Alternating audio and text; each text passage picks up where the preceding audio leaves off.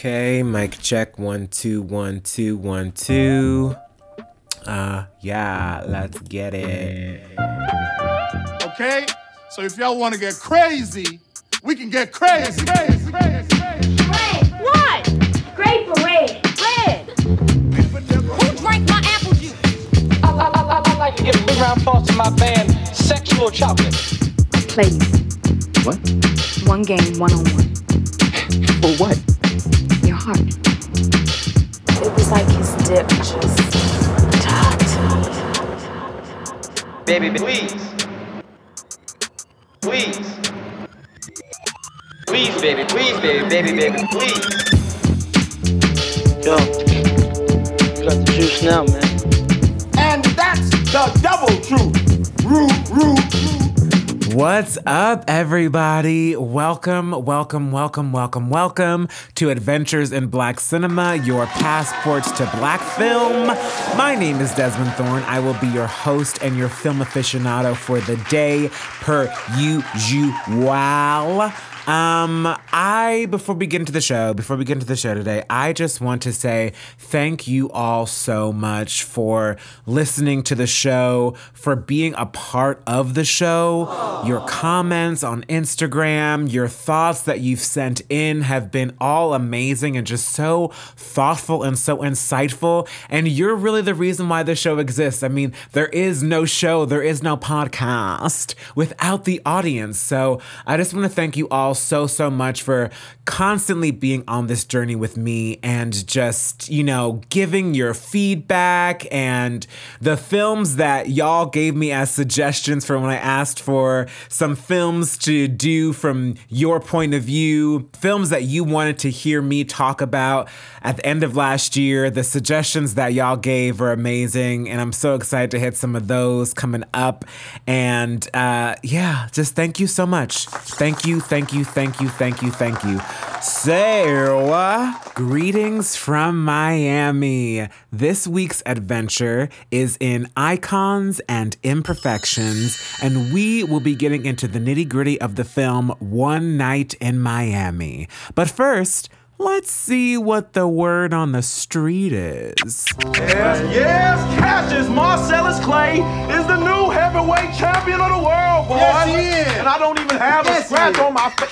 So, Word on the Street is a segment that I have only done once, actually. So, it's still relatively new. And the last time we did it was actually about the movie that we're going to talk about today, which is One Night in Miami. I talked about this film when it was getting buzz at the Venice Film Festival when Miss Regina King was the first black woman director to be part of that festival, which is crazy bananas.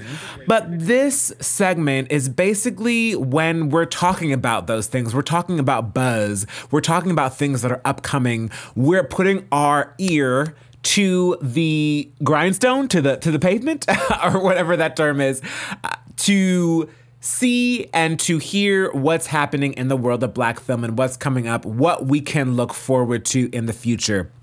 So, today's Word on the Street segment is about the Sundance Film Festival. So, I went to Sundance in 2019 and had such a great time. Got to check out a bunch of movies and still am checking out movies from that year that have been released since. And this year, as we know, the festival was all virtual. I did not get a chance to take part in the viewing of these films because I had such a busy week the week the festival was happening, which sucks.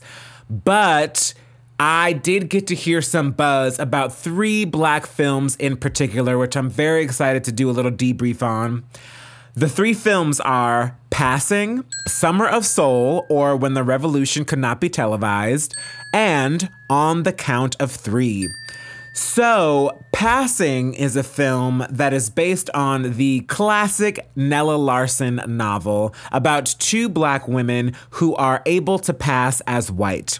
One decides to do so and live her life as a white woman, and the other does not. This film stars Ruth Negga and Tessa Thompson, and uh, I've heard buzz, especially about Ruth Negga. I'm so excited to see her performance in this. Ruth is such a great actor. I got a chance to be in her presence at St. Anne's Warehouse when she was in a production of Hamlet, starring as Hamlet. St. Anne's Warehouse, if you don't know, is an off Broadway theater in Dumbo, Brooklyn, where I used to work as front of house. And this is an off Broadway theater where they do lots of new work, where they do lots of avant garde work. And Ruth was playing Hamlet. Fun fact Alexander Skarsgård plays her husband in passing, and that is something that I did not know when I saw him at St. Anne's coming to see her in Hamlet. And let me tell y'all, this man is one of the hottest, most built, tall, beautiful men that I've ever seen in my entire, entire life. Um, so I'm excited to see them work together.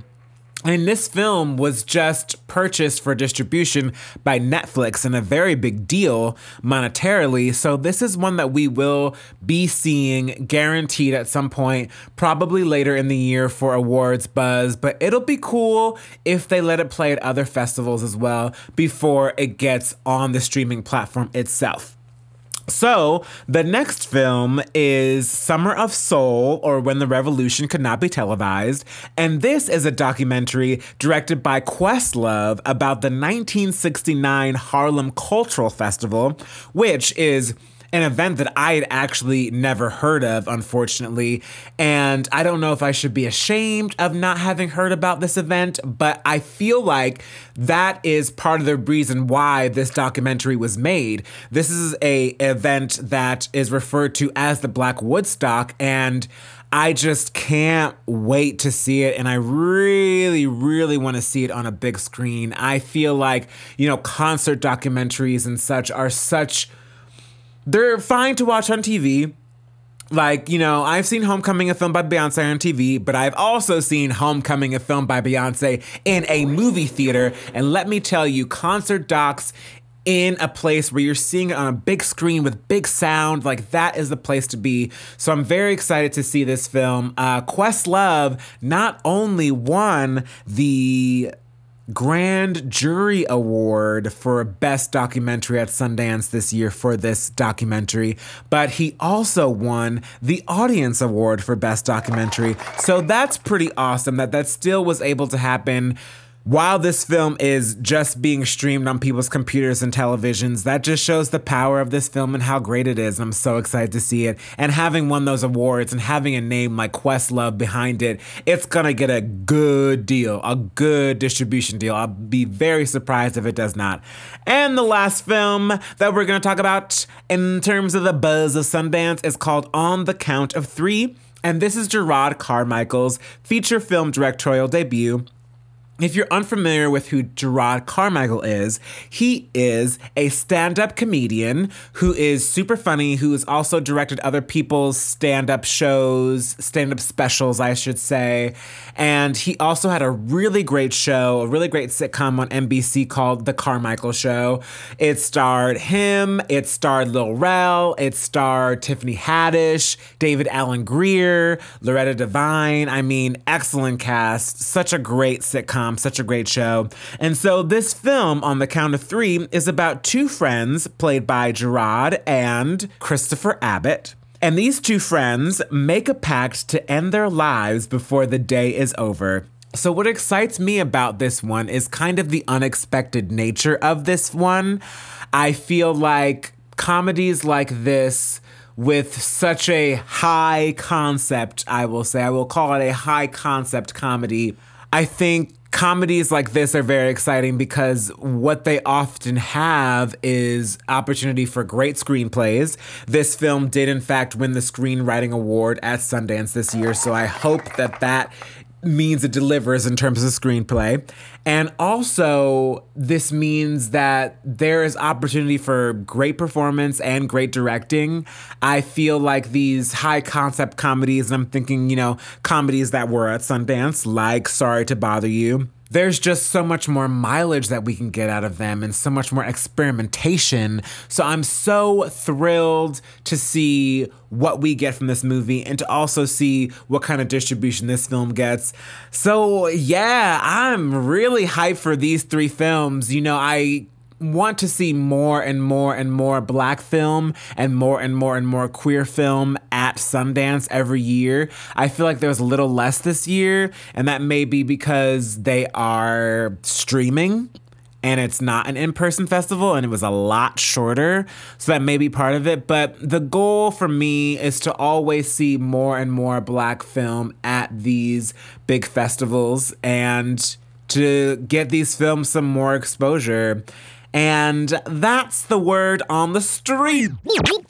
So, since I recorded this segment, Summer of Soul, or When the Revolution Could Not Be Televised, was sold for $12 million to Searchlight and Hulu. So we will be seeing that film in theaters and in streaming. And this is a doc sales record for Sundance. So big congrats to Questlove on that. And Annapurna Pictures has picked up On the Count of Three for distribution, and they picked that up for $2 million. So, congrats to all of these movies for getting these deals. So excited to see them all. So, after this little ad, we will get into the nitty gritty of One Night in Miami. You are here for one reason, one reason only Yes, so let's get into the nitty gritty of One Night in Miami. One Night in Miami was directed by the Miss Regina King and was released in 2020 last year. And here's a little summary of the film if you haven't seen it. This film tells the fictionalized story of the real night that Cassius Clay, played by Eli Goree, defeated Sonny Liston to become the heavyweight champ, and the celebration that followed with his friends and fellow icons Jim Brown, played by Aldis Hodge, Sam Cooke, played by Leslie Odom Jr., and Malcolm X, played by Kingsley Ben Adir. We follow them through the night as they hang out in Malcolm's hotel room after the fight, and the many conversations that these icons have with each other, about each other, and about what's happening in the world around them. This film is based on the play written by Kemp Powers, who also adapted the screenplay for the film. And this film also stars Michael Imperioli, who is in so many black films, which I'm not mad about. I really like Michael Imperioli. I fucks with The Sopranos. Uh, but he's in a lot of Spike Lee films, and he's also in Dead Presidents, among other black films. So, you know, always nice to see him pop up. Always nice to see him be like the token white or one of the token whites in a black film. We also have Joaquina Kalukango playing Betty Shabazz, and I like the way that the relationship between Malcolm and Betty is presented in this film. It reminds me a lot more of what I've actually heard from many accounts that Betty and Malcolm never really had any big brawl out fights or anything they don't have necessarily a disagreement in this film. It's more about Betty's concern for Malcolm and what's happening with him and Elijah Muhammad and what's happening with him and the FBI. You know, concern over her husband's life. And I think that that is such a great way to portray that in basically a couple of scenes. And Joaquina does a lovely job playing Sister Betty. We also have Beau Bridges in this film, who is in one of the opening scenes. I think this opening kind of prologue scene showing all of the men and kind of what was happening in each of their lives and the strife that they were up against in this moment before they were all coming together is absolutely brilliant. I'm not sure if this is part of the play or not. I would have to read the play, but I think it's such a good way to set up exactly what's happening. It's like putting a ball up in the air so that you can hit it later, like you playing tennis. Or racquetball or handball or any of those balls.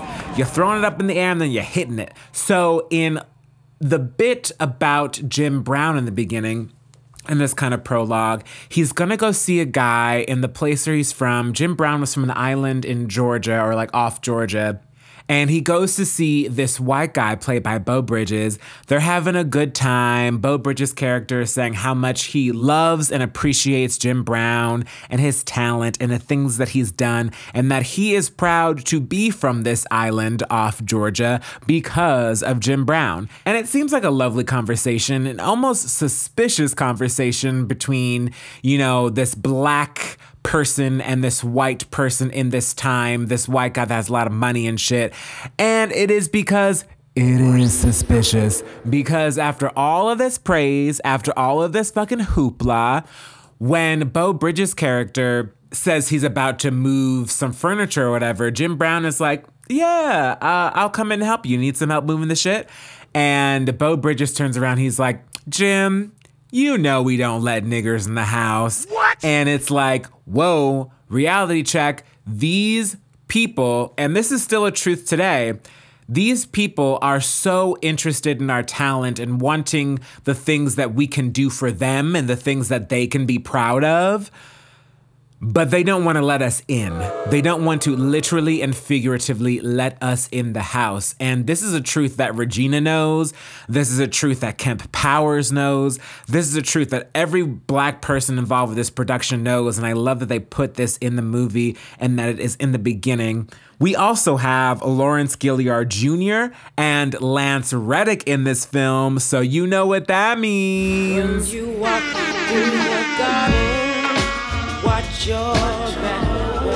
Yes, yes, indeed. We have two niggas from The Wire in this film.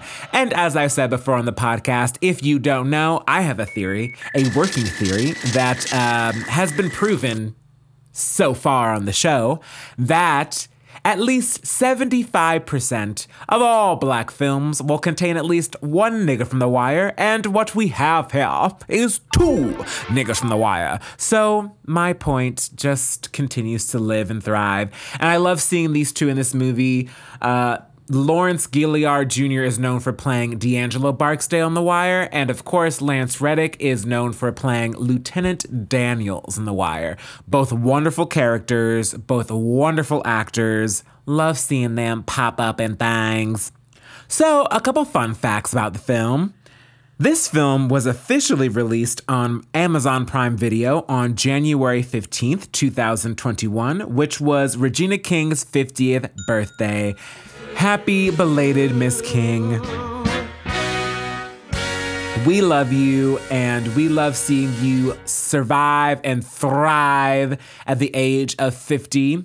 She was doing a fun little uh, watch Twitter party the day this released, and it was fun to celebrate with her through social media. We also have, fun fact number two, that the conflict between Sam Cooke and Malcolm X was apparently fictitious, and we will get into that specific argument, that specific battle that is presented in this film a lot during this conversation about it. This argument apparently came from Kemp Powers' struggle as the only black writer on staff for Star Trek Discovery and the inner conflict he felt with how much of himself and his black experience to insert into the show. And again, we will get into that. That is a very real struggle, a very real inner conflict, and definitely worth having a discussion about. And I love the way that he put this in the film.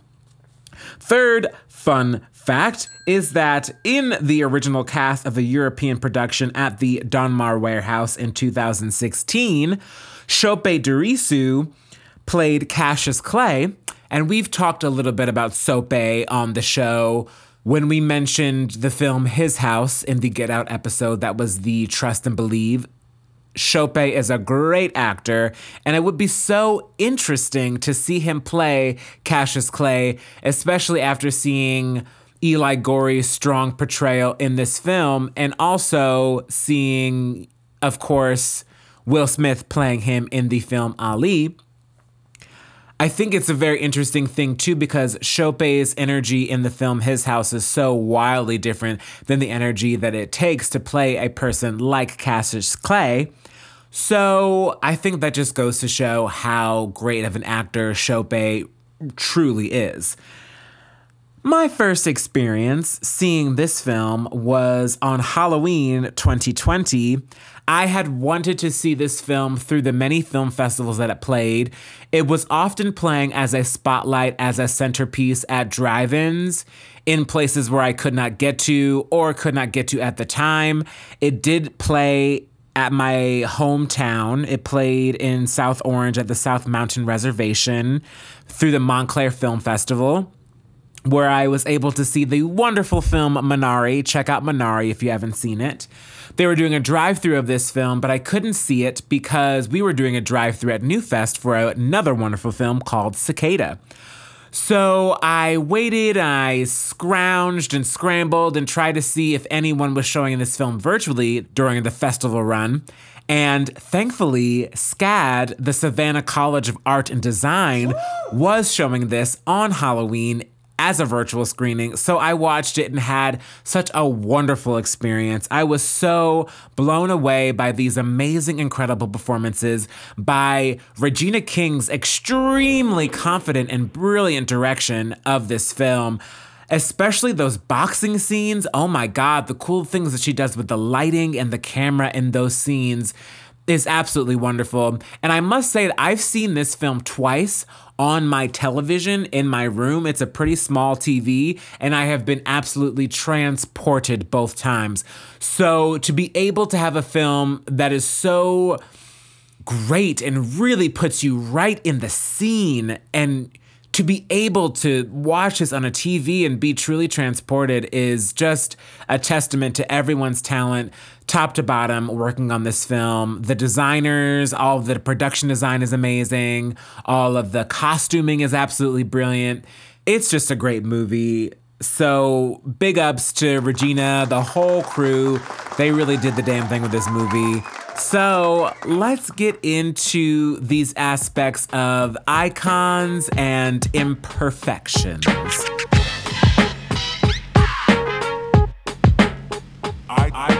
Icons and imperfections. So, first of all, when talking about icons in this movie, we must talk about these incredible, incredible performances that are in this movie. It is a great thing that the SAG Awards have nominated these four guys. I mean, technically the whole ensemble, but these four guys being the main part of the acting in this film. They were nominated for Best Ensemble for this film, so that is great to see. And Leslie Odom Jr. was also nominated for a SAG Award as well for Best Supporting Actor in a Motion Picture.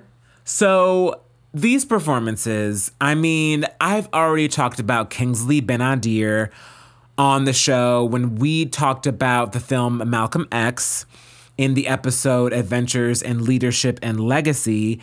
I gave him the You Bet Actor Award because that was right after I saw the movie. And oh my God, I mean, this performance, he really just gives so many layers and so much nuance to playing Malcolm X in a way that we honestly haven't seen before. And Malcolm X has been played by many people, most notably by Denzel Washington. So it's interesting seeing this role played so legendarily by Denzel Washington, and then coming and seeing someone who is a younger actor, someone who is a newer actor, playing this role that has been put in the annals of black cinema from Denzel. And he really nails this kind of almost physical lankiness that Malcolm X had. You really, really do see it in the documentary Malcolm X, which I also talked about in that episode with the Spike Lee film.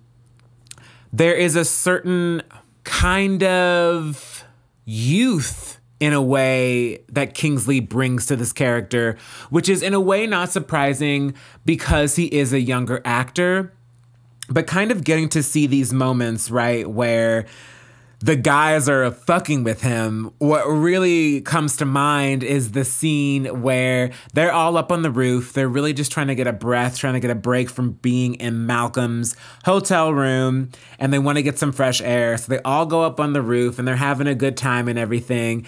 And someone takes Malcolm's camera and they start throwing it to each other and like fucking around with it. And Malcolm just gets so scared and almost like a kid in a way. And it's so funny to hear them call that out. They say, oh, now you drop the voice. Now you drop the affectation. Because, you know, we are so used to seeing Malcolm X in activist mode, right? We are so used to seeing Malcolm X giving speeches. We are so used to Malcolm X being this beacon of the civil rights movement and being a voice for our community that we really don't know what it was like to kick it with Malcolm X. And this film gives us that, and Kingsley's excellent performance also gives us that. So, snaps and claps for Mr. Kingsley Ben Adir. Another performance that is so good and that has also been played before by other actors is Eli Goree's performance as Cassius Clay. I think it's so interesting again to kind of look back on Will Smith's performance as Cassius Clay, who later became Muhammad Ali in Michael Mann's film Ali. And again, so interesting to see a younger actor and a newer actor portray this role. I think Eli so perfectly captures Cassius Clay's youthful energy. I think at some point, Jim Brown, played by Aldis Hodge, calls him a big baby because he's just so celebratory and so all over the place, jumping up on the bed, you know. And at the same time, we're also seeing Cassius Clay's struggle, his internal struggle to whether he wants to join the Brotherhood of Islam and become a Muslim. And this is also a struggle that Malcolm talks a little bit about in the autobiography of Malcolm X. And also, I think in order to play Cassius Clay, you know, you have to have that same energy of being the greatest because he was the greatest. You have to have that energy and you have to have us believe that you have that energy the same way that Cassius Clay believed that he had that energy, which is not easy. To say that I'm the greatest and believe it with such conviction and to say things like I'm so I'm so pretty with such conviction I think takes a lot and Eli absolutely steps up to the plate and brings us a wonderful wonderful performance. Interestingly enough, I think he captures the way that Cassius Clay slash Muhammad Ali was in the ring. But I think besides his haircut, he doesn't really resemble him as much as Kingsley does resemble Malcolm X in a lot of ways. And, but physically, oh my God. The scenes where he is boxing, give him to me.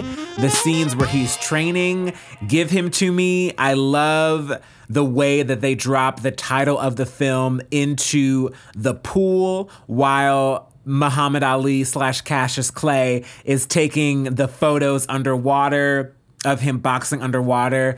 Uh, just that body. Give me that body, please, please.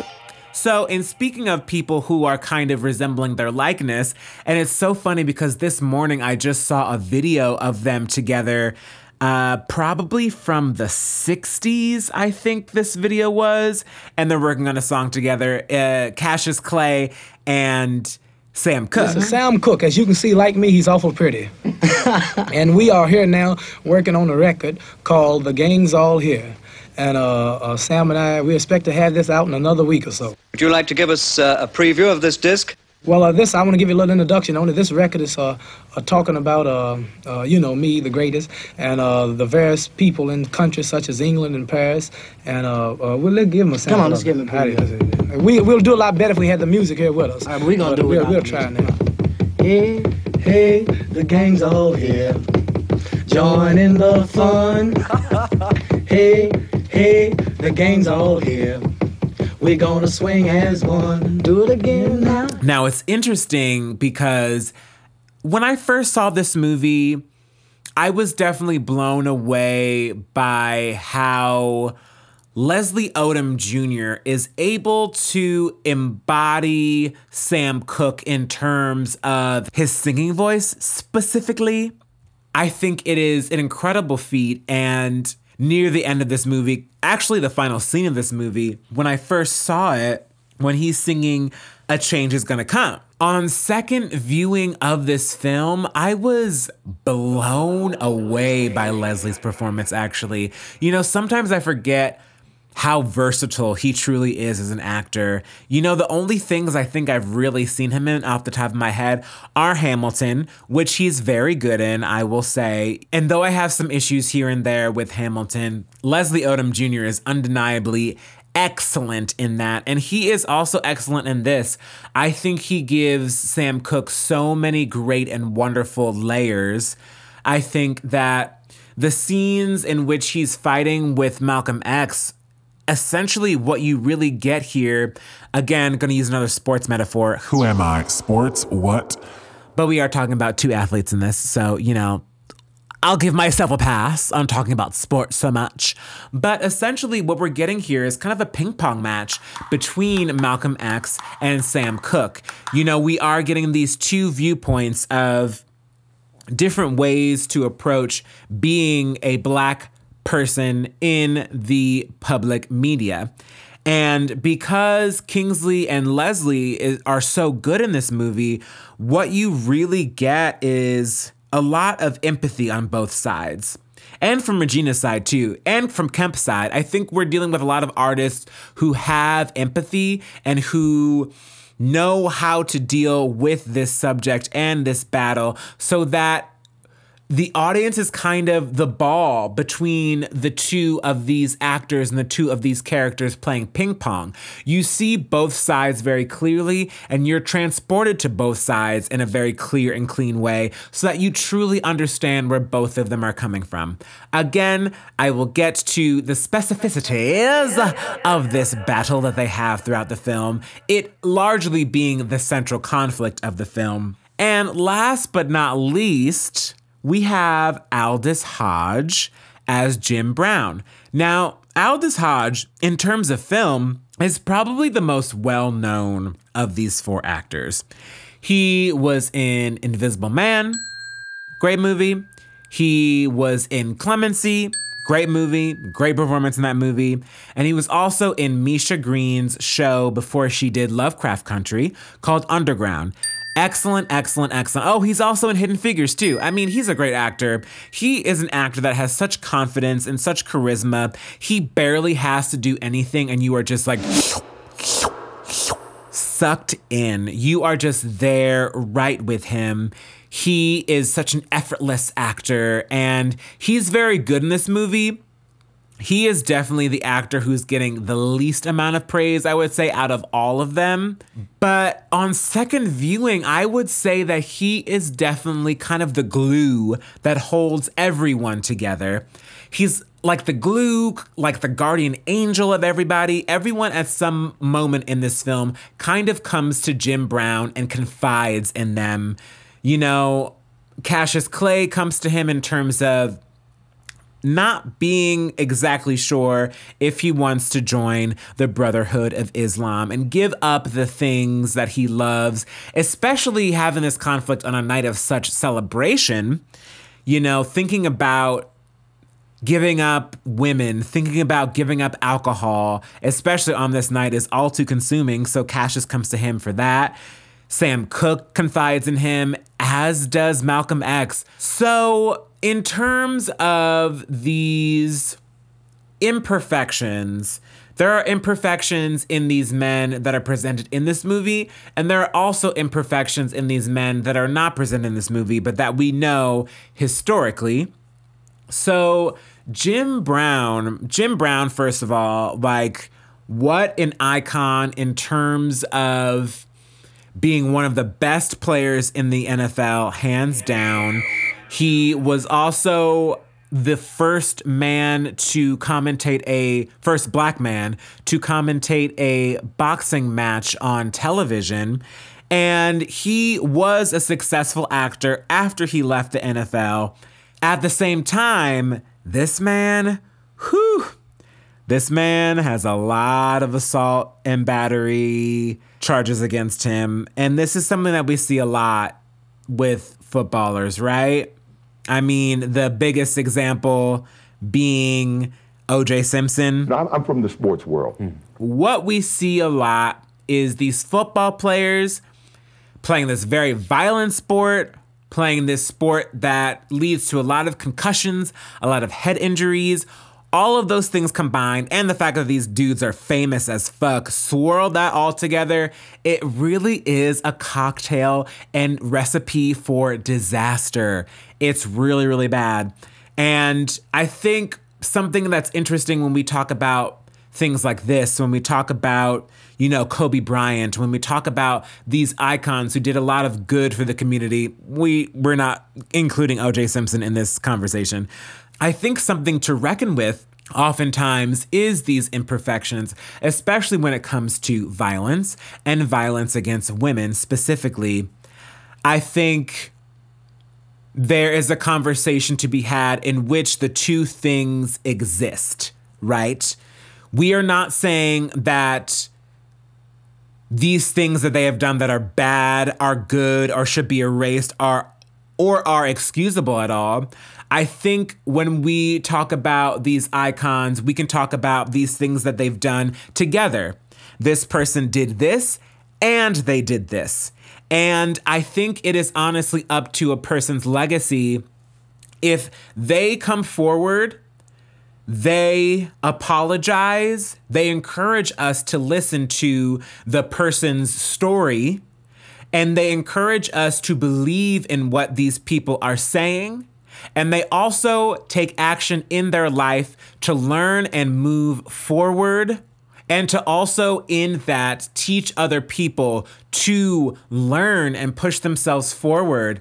I am not entirely sure if Jim Brown has done that, but Jim Brown is still alive. And the way that he's represented in this movie, they don't get into that because this movie isn't necessarily about that. And I don't think this movie is holding him up on a beacon to excuse any of those things at all. I think this movie is just representing him in this snapshot of this moment. Also, in terms of imperfections, you know, Sam Cooke. The reason why Sam Cooke is not alive is because he was murdered by a woman who says that he was going to attack her, that he was violently going to attack her. And again, this is a situation where we have to just take the truth of what we have and work with that. I am not on this show right now, right here, to take sides about what Sam Cooke did or anything like that. I'm saying that this man is dead because he was murdered by a woman who f- was threatened by him violently. And that is the reason, unfortunately, why he is not alive anymore. Again, representing a person who is an absolute legend. I mean, Sam Cooke, the father of soul music.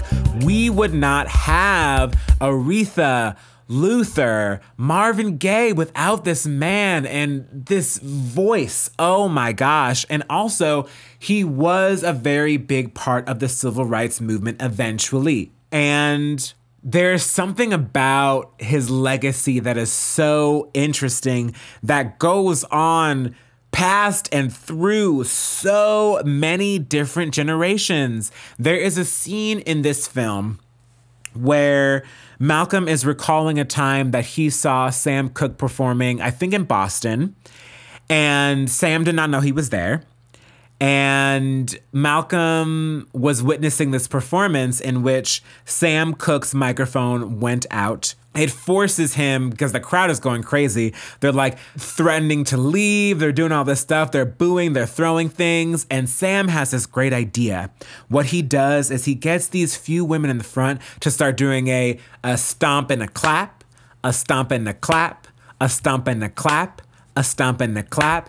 And that gets everyone else to do it. And then he starts singing an a cappella version because the band is left. he starts singing an a cappella version of The Chain Gang, which is such a great song, great classic song. Something about that scene also kind of brings tears to my eyes. The way that it's sound mixed, because Malcolm is saying, you know, everyone was stomping and clapping to the point where you couldn't even barely hear Sam. So when they cut to Malcolm's angle, Leslie's voice as Sam singing is so barely heard, but it's mixed so perfectly. It's just a really, really beautiful, beautiful, stellar moment. Great filmmaking on everyone's point.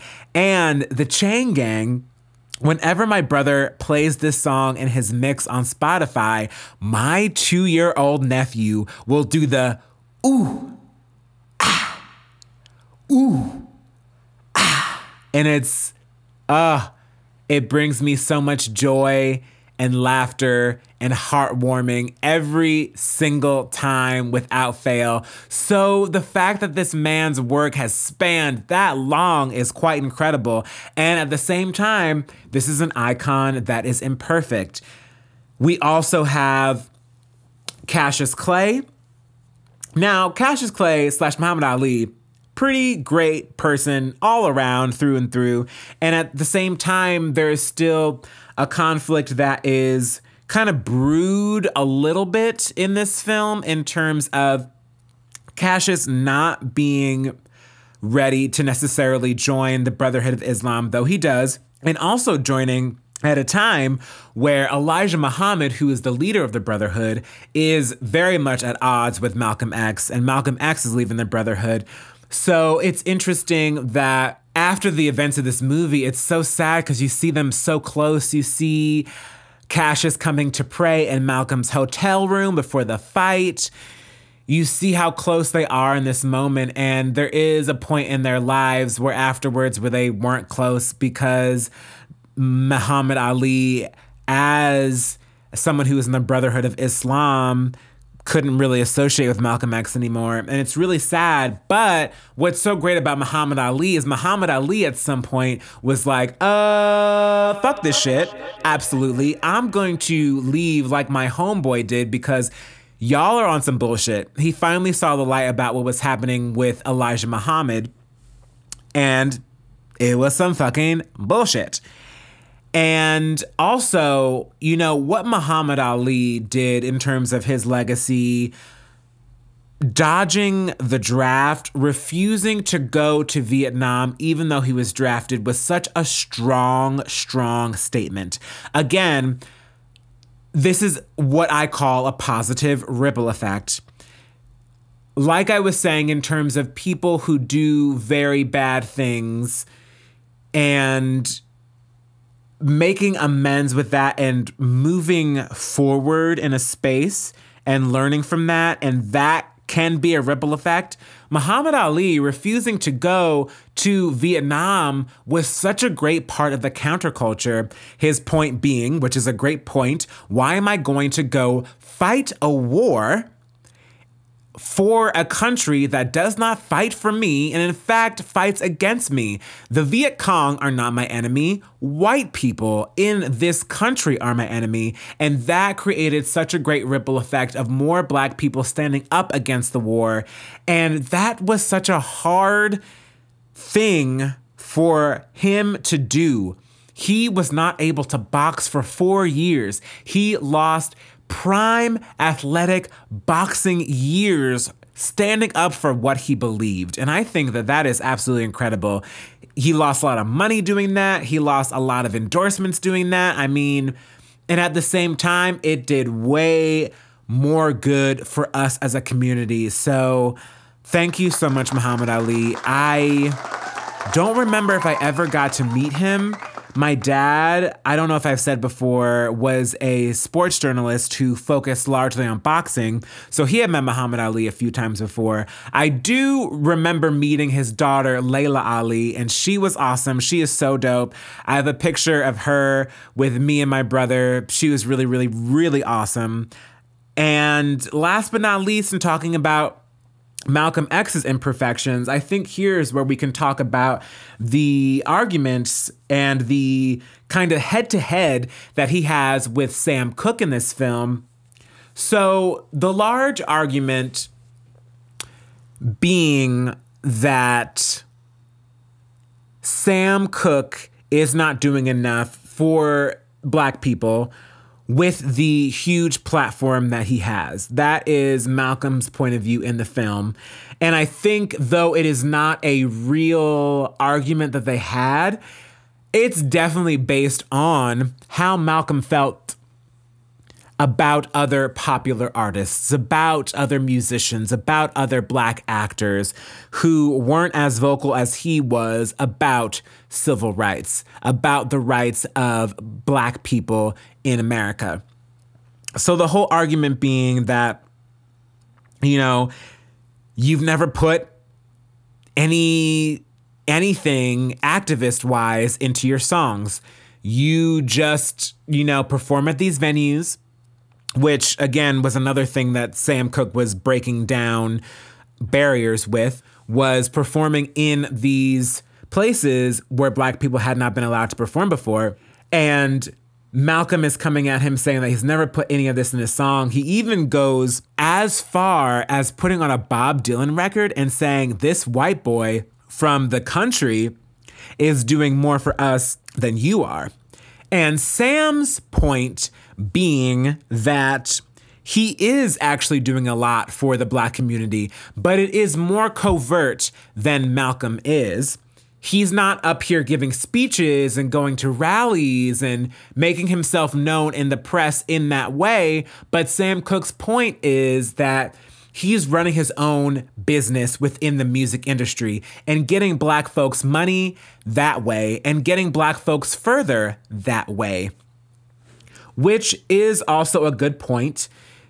These guys both have really excellent points. It really drives home the question that I think all of us creatives really have is when we are creating, how much of ourselves and well, we put a lot of ourselves in there, but you know, how much of not just our experience, but everyone else's experience in our communities. For me as a black person and for me as a queer person, you know, how much am I going to put in there that is for and about everyone else, you know? Um, and how much of my work will be its own kind of activism, which I do see it as sometimes, you know, I, in my work, I want to create work that is for us by us. I am not one who wants to create work that will educate white people or people outside of the black experience how to be better to us or what it's like for their point of view. And I do not have the wish to educate straight people on how to be better to us and what it's like for their point of view. I want to create things that are very much empathetic, that when you are a black person, you feel this experience because you've been through it. If you are a queer person, you feel this experience because you've been through it. And people on the outside may feel an empathy as well because these are human characters, but it's not to educate people. You know, that's not what I want to do. And this argument, this battle that happens in the movie has such an amazing and wonderful payoff. It has a payoff in Sam Cooke singing A Change is Gonna Come on a late night show. And that is how they end the movie and you see the progress of everyone's life at that point. You see Cassius join the Brotherhood of Islam. You see Jim Brown become an actor, and you see Malcolm finishing the autobiography, his autobiography, as he will be killed not too long after the events in this film, as will Sam Cooke. Sam Cooke was not killed too much longer after the events of this film. So to see him sing this song with the payoff of this argument, of this debate, and of all of this great, just great, wonderful setup and Leslie's wonderful performance, it is just a moment that pays off like a big sigh. It's just a release of everything. And you see the impact that Sam Cooke did have on the civil rights movement through his art. And you see the impact that all of these men had on this movement. And it's just it's just so beautiful. It's such a such such such such a great movie. So in conclusion, this was absolutely one of my favorite films of 2020, hands down. The way that all of the actors are able to bring this snapshot of all of these icons' lives to life is absolutely brilliant. And it makes me want to see more of these snapshot biopics. A film that comes to mind is Pablo Larraín's Jackie, in which he is just exploring the part in Jackie's life where she had to plan JFK's funeral and decide on what his legacy was going to be. Excellent, excellent film. Not a black film, but excellent film. Check it out. Great Natalie Portman performance. Great score by Mica Levi. And Pablo Larraín is also doing a film that is a snapshot on Princess Diana's life that takes place over just a weekend in her life. And I love films like this. This film being just about a day in these men and these icons' lives is just so great. And it's more interesting and it's more interested in telling the humanity of these icons and public figures rather than trying to spread themselves thin and tell a whole life story. It's so much easier to digest, and there's so much more artistry that you can get through in movies like this. I am so, so excited and thrilled to see what everyone involved with this film does next, what Regina does next as a director, what Kemp does next as a writer, and also a director. He co directed Soul, which we talked about last week, and also all of these actors. I'm just so thrilled and excited to see what they do next. You know, Big ups to Regina King for getting a Golden Globe nomination for Best Director. Big ups to Leslie Odom Jr. for getting a Golden Globe nomination for Best Supporting Actor, as well as a SAG nomination. Again, big ups to the whole ensemble for getting a Best Ensemble nomination at the SAG Awards. And we'll see what happens with the other Guild Awards as time progresses. But I'm very, very hopeful for this wonderful film to really slay it this year. And One Night Miami is now streaming on Amazon Prime Video, so check it out.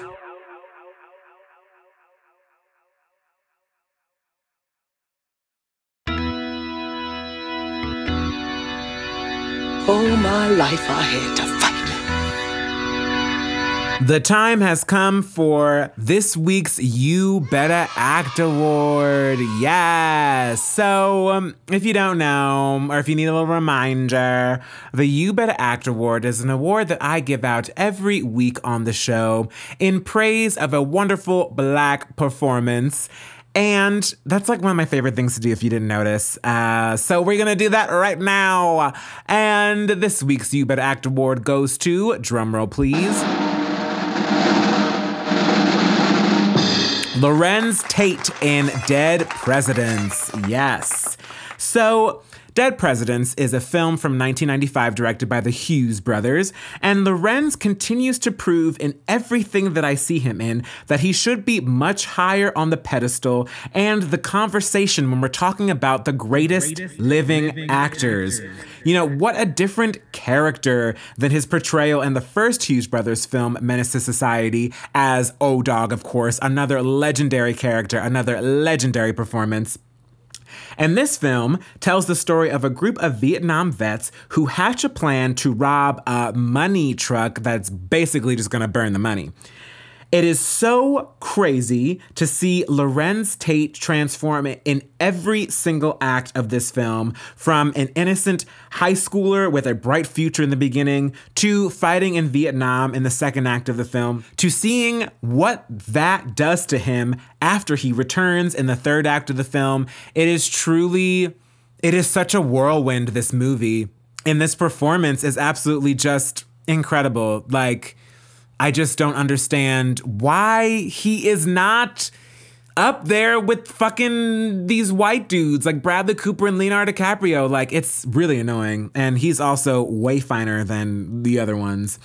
This film is based on a true story based on true events, and like most black war films, does a much better job at painting the true horrors of war and what happens to black folks after they return, especially in terms of, like I said, with Muhammad Ali and not wanting to fight in Vietnam, like, especially in terms of these black men fighting for this country that does not fight for them and fights against them. So definitely check out Dead Presidents. It's great. Great actors in this movie. I mean, we got Keith David up in this movie, and we also have Chris Tucker, I think, giving what I believe to be his finest performance. We may do a nitty gritty on this movie one day. I don't know. I don't know. We will see. But Dead Presidents is available to rent on Amazon and Apple TV. So, in closing, some food for thought. Who are some other historical icons that you would like to see in a fictional piece all together, like this film and this play, One Night in Miami? Comment on SFB Society, comment on our Instagram, and follow us on Instagram at Adventures in Black Cinema. Subscribe to the pod on Apple Podcasts. Follow us on Spotify. Thank you all so much again for being part of this experience and listening to the show.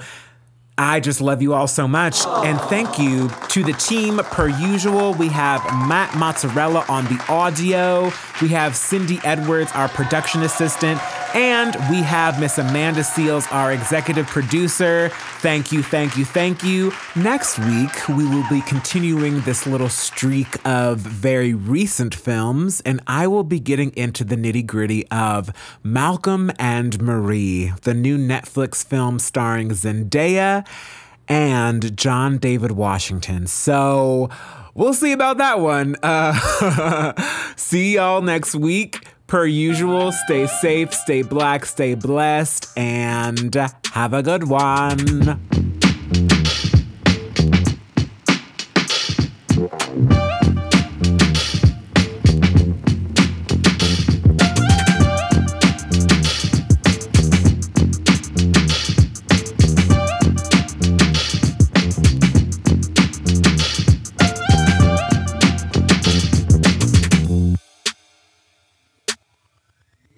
It's over. Great.